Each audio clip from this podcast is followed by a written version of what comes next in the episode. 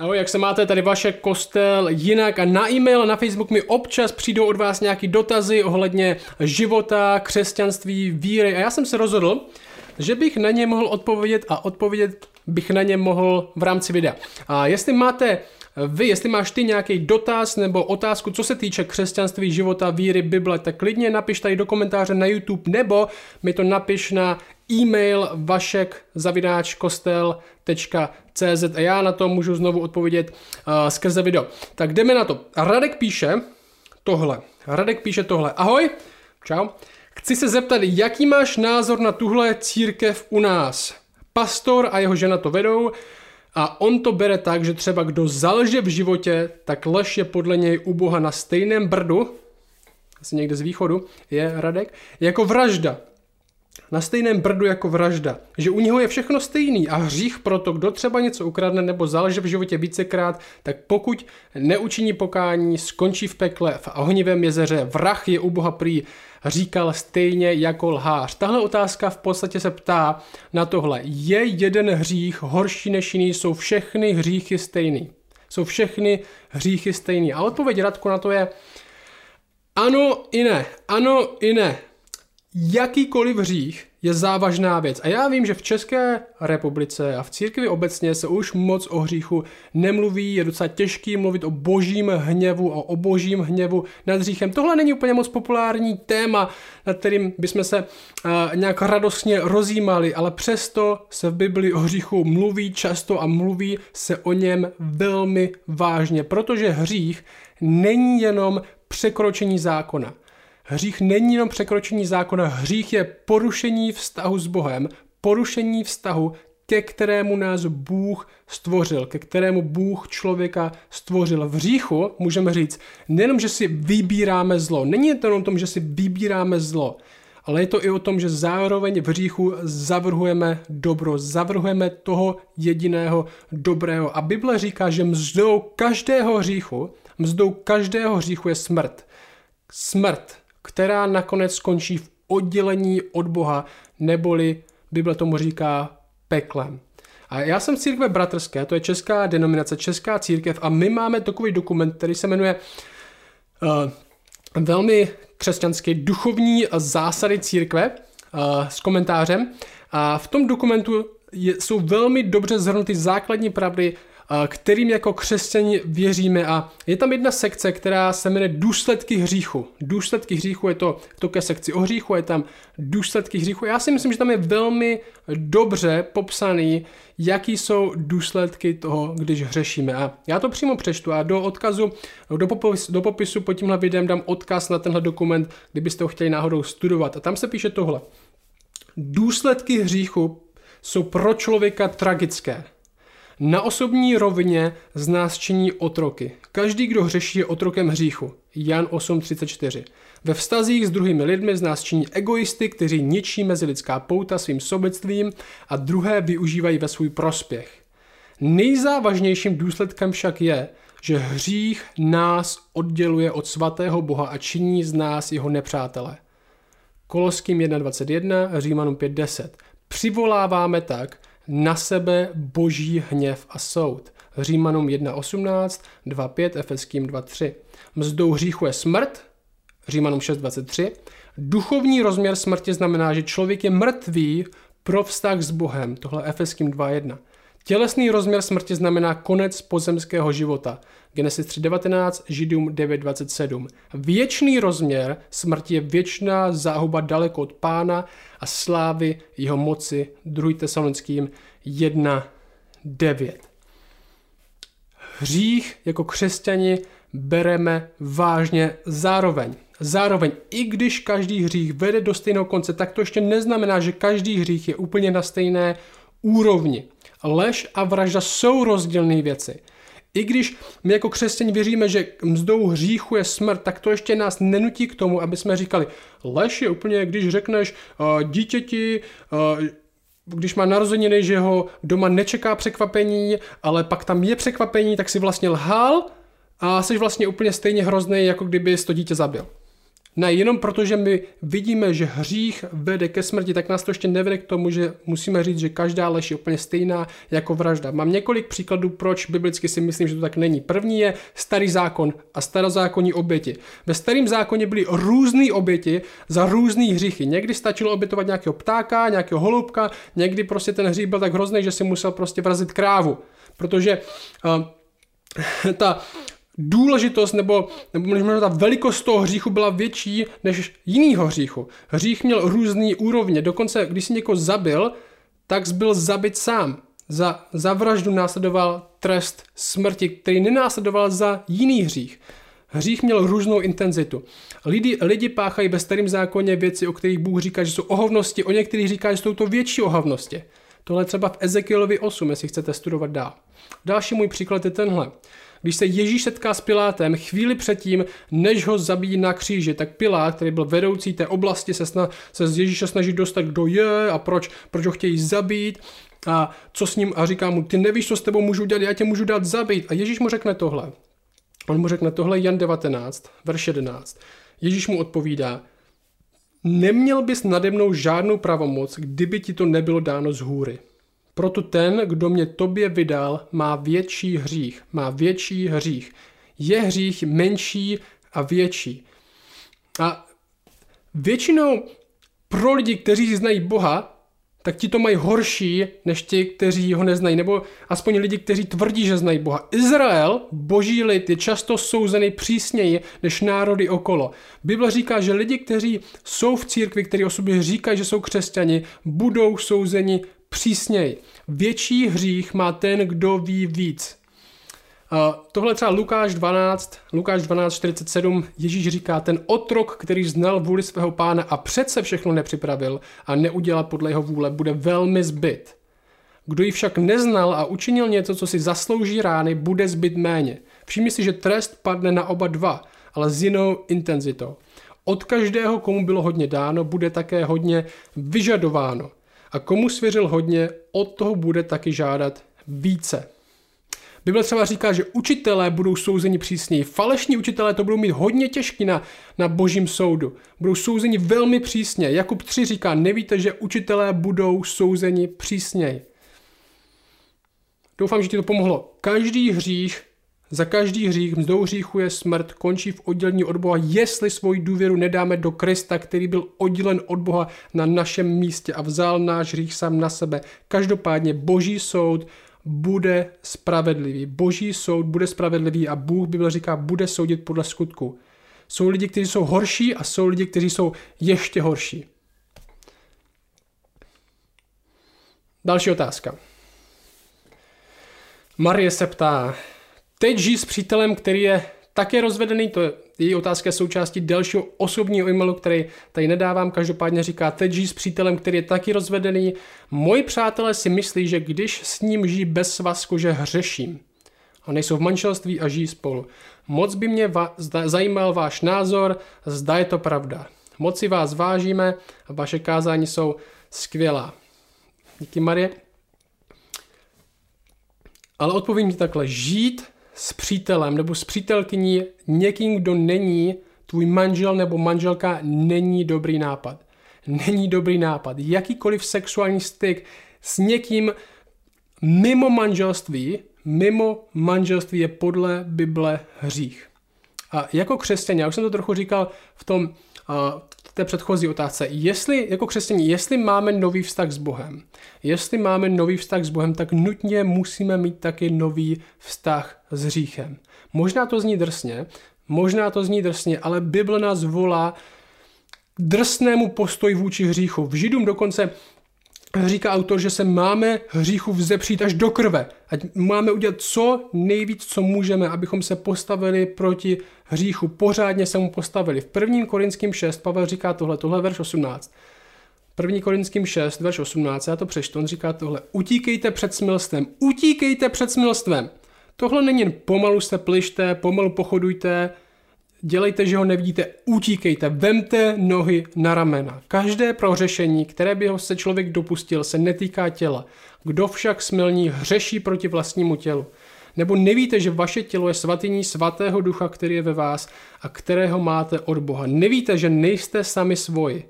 Byli jste přece koupeni za velikou cenu, oslavte tedy svým tělem Boha. Utíkejte. To je který znamená dělej všechno pro to, aby se zvyhnul smilstvu neboli sexuálnímu styku a intimitě s někým, kdo není tvůj manžel nebo manželka. A žití s přítelem nebo s přítelkyní opravdu nenástojuje tohle nařízení, že máme utíkat před každým smilstvem.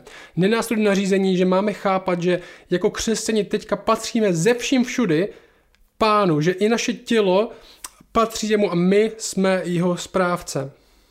A to neznamená, že není odpuštění pro ty, kteří chybují, kteří dělají věci špatně, kteří v téhle oblasti nějakým uh, způsobem zklamali, chybovali, udělali hloupost. U Krista je vždy odpuštění, milost, nový začátek i pro tebe. Ale jestli máš nový vztah s Bohem, tak musíš mít nový vztah i s hříchem a máš začít utíkat. Třetí otázka. Lukáš se ptá. Ahoj Vašku, prosím tě o radu, co o dnešní situaci říká Bible, myslí situaci s koronavirem, co o tom říká Bible, proč se tohle všechno děje a jak k tomu má člověk přistupovat. Děkuji za odpověď a přeju krásný den. Proč Bůh dopouští koronavirus? A myslím, že tohle je něco, co nás už všechny napadlo. Proč se tohle všechno děje? Proč Bůh tohle všechno dopouští? Proč je koronavirus? Proč přichází lidi o práci? Proč se zdá, že někteří lidi umírají? Uh, někdo si myslí, že to není pravda, říká si, proč uh, chamtiví politici mají tolik moci, prostě proč, proč se tohle všechno děje? Proč se tohle všechno děje? Proč tohle Bůh dopustil? Má k tomu Bible co říct? A první věc, kterou bych chtěl říct je tahle. Bible neslibuje jednoduchý život. Ať se děje, co se děje, Bible neslibuje jednoduchý život. Ve skutečnosti Bible slibuje víc trápení než pohodičky. Víc trápení než pohodičky. Dokonce v 1. Petrově 4 Apoštol říká lidem, kteří pravděpodobně, já bych typnul, zažívají větší trápení než my teď, tak jim říká ve čtvrté kapitole 12. verši říkají milovaní, nedivte se té výhni zkoušek mezi vámi, která vám nastává, jako by se vám dělo něco divného jako by se vám dělo něco divného. A my jsme si možná už zvykli na to, že jsme ve 21. století a náš předpoklad je, že by věci měly být lepší a lepší a možná nás tohle na nějakou chvíli zastaví. Proč se děje tohle všechno? Proč se děje tohle všechno venku? A moje odpověď je, já nevím. Já nevím. A moje odpověď je, že možná ani nemusíme vědět proč. Možná ani nemusíme vědět proč. Bible nám neříká až tak moc, proč špatné věci jsou. Ale jaký máme být my, když špatné věci přijdou. Bible nám neříká tak nějak moc, proč špatné věci jsou, ale jaký máme být my jako křesťani, když špatné věci přijdou. A my se hnedka nemusíme ohánět jako křesťaní tím, že tohle je soud nad národem a my přesně víme, proč Bůh tohle dělá. Tohle je za tenhle, za tenhle hřích a Bůh přesně dělá tohle, protože chce odsoudit z Čechy nebo tenhle celý svět za tenhle hřích. Ale zároveň, a tohle už jsem viděl na internetu, že tohle křesně říká, ale zároveň my se nemusíme ohanit tím, že určitě víme, že tohle soud za nic není. Ani to nevíme. Nevíme prd. A Bible nám říká, že musíme vědět. Jaký máme mít přístup? Lukáš se ptá, jaký máme mít teda přístup? A moje odpověď je stejný jako vždy. Stejný jako vždy, my jsme pokorní před Bohem, který dává a který bere. My jsme pokorní před Bohem, který dává a který bere. Skrze něho Bible říká, že můžeme dělat cokoliv, že jo, Filipským 4.13 projít jak dobrým, tak i těžkým obdobím. Tohle je pro nás příležitost jako pro křesťany mít štědrost s lidmi, kteří uh, úplně nejsou jako my, kteří nezdílí úplně přesně stejný názor jako my, kteří možná právě církev a evangelium potřebují nejvíc, kteří ztrácejí naději. Nemusíme být ti, kteří mají vždycky pravdu. Ti, kteří na sociálních sítích to té vládě prostě ukážou, té vládě to natřou, ty lidi, kteří znají uh, přesně, kdo je vyník za všechno. Bible říká, že si máme zaklad na pokojném životě. Pokojném životě. My ukazujeme na toho, v kom máme naději, ať se děje, co se děje. A já bych tě vyzval, vás vyzval, nás vyzval jako křesťani, nebuďme lidmi, Nebuďme lidmi, kteří jsou nejvíc známi tím, jakýho politika nenávidí. Nebuďme lidmi, kteří jsou nejvíc známi tím, jakýho politika nenávidí a s čím nejvíc nesouhlasí. Buďme lidmi, kteří jsou známi, jakýho Boha nejvíc milují. Jakýho Boha nejvíc milují. Někoho, kdo ve skutečnosti má v rukou jak naši přítomnost, tak naši budoucnost. Nehledejme za každou cenu odpovědi, proč jsou věci tak, jak jsou. Hledejme, jak můžeme být svědectvím, ať už jsou věci tak, jak jsou. Další otázka. Je Ježíš Bůh? Je Ježíš Bůh? Tohle je, uh, tohle je z YouTube. Uh, píše to nějaký XY, nevím, jak se jmenuje. A říká, křesťan nevěří, že Kristus je Bůh. Hmm. Křesťan nevěří, že Kristus je Bůh. Tohle je komentář pod uh, videem, který jsem udělal o Ježíši. A on říká, křesťan nevěří, že Kristus je Bůh. Křesťan věří, že Kristus obětoval za naše, že se Kristus obětoval za naše hříchy, abychom i my mohli být u Otce, tak jako Kristus. Křesťan věří v jediného Boha, který je neviditelný a který je nesmrtelný. To je Bůh. Jestliže věříte, že Kristus je Bůh, to říká asi nám, tak tvrdíte, že Bůh je smrtelný a viditelný, což odporuje Bibli. Nenazývejte se tedy prosím křesťany, jelikož se nedržíte slova, který nám tu Bůh zanechal. Kristus sedí po pravici svého otce, on je syn boží, nikoli Bůh. Svým tvrzením papouškujete papežský podvod na lidi, aby na člověku ukázal nevíru. To je poprvé, co mě někdo nazval, že papoušku papežský podvod. Jestliže je něco v Bibli napsané, tak to nelze vykládat jinak, nežli to je napsané. Jestli v Bibli je něco napsané, tak to nelze vykládat jinak, nežli to je napsané. Křesťan nevěří, že Kristus je Bůh, to je velmi divná definice křesťana, která vylučuje drtivou, drtivou většinu všech lidí v celé historii církve, kteří si křesťani říkali. A zahrnuje to jen zajímavé skupiny sekt a odpadlíků, jako jsou světkové Jehovovi a možná to je to, odkud vítr vane. Křesťani historicky věří, že Bůh je troj jediný. Troj jediný. Existuje, i když je jeden, ve svém bytí, tak existuje ve třech osobách Otec, Syn a Duch Svatý. A tady tenhle XY píše, jestli je něco v Bibli napsané, tak to nelze vykládat jinak, nežli jak je to napsané. Fajn, tak se podívám na to, jak je to v Bibli napsané. On říká, jestli věřím, že Kristus je Bůh, tak tvrdím, že Bůh je smrtelný a viditelný, což odporuje Bibli. Ne, křesťané věří, že Bůh syn se smrtelným a viditelným stal z vlastní vůle. Tohle je Filipským 6, 2.6. Ačkoliv Ježíš byl ve způsobu božím, nelpěl na tom, že je roven Bohu, žádné stvoření není rovno Bohu. I mezi největším andělem a Bohem je žalostná propast. Ale syn nelpěl na tom, že je roven Bohu, nýbrž se sám zmařil, vzal na sebe způsob otroka a stal se podobným lidem. A když se ukázal, stal viditelným v podobě člověka, ponížil se, stal se poslušným až k smrti a to smrti na kříži. Křesťaní věří, že Bůh není smrtelný, ale Bůh syn se smrtelným stal. Jan 1.18. Boha nikdy nikdo neviděl. Jedinečný Bůh, který je v lunu otcovi, ten nám o něm pověděl. Skrze Boha Syna víme, kdo je Bůh, protože Bůh se rozhodl stát se viditelným v osobě Ježíše Krista. Bible, jestli teda z Biblí se nedá hádat, jak píše pisatel, jestli je něco v Biblii napsané, tak to nelze vykládat jinak, než jak je to napsané. Podívejme se na to, kde Bible říká o Ježíši, že je Bohem. První očividný verš je Jan 1, 1. Na počátku bylo slovo a to slovo bylo u Boha a to slovo bylo Bůh. To bylo na počátku u Boha, všechno vzniklo skrze ně a bez něho nevzniklo vůbec nic, co je. V něm byl život a ten život bylo světlo lidí a to světlo ve tmě svídí a tma je nepohltil. A kdo je tohle slovo, skrze kterého všechno vzniklo, bez koho by nevzniklo vůbec nic, co je? Kdo je Bůh sám a život lidí? A slovo se stalo tělem, to je verš 14, slovo se stalo tělem a přebývalo mezi námi, spatřili jsme jeho slávu, jakou má od otce jediný syn plný milosti i pravdy. Bůh syn, Ježíš Kristus je Bůh sám. Apoštolové ho tak běžně nazývali. Úvod 2. Petrovi, například jedna Petr píše, Šimon Petr, otrok a apoštol Ježíše Krista těm, kdo dostali stejně vzácnou víru jako my, spravedlnosti našeho Boha a zachránce Ježíše Krista. Titus 2.11 říká, zjevila se totiž boží milost, která přináší záchranu všem lidem a vychovává nás, abychom se odřekli bezbožnosti a světských žádostí a rozvážně spravedlivě a zbožně žili v tomto věku.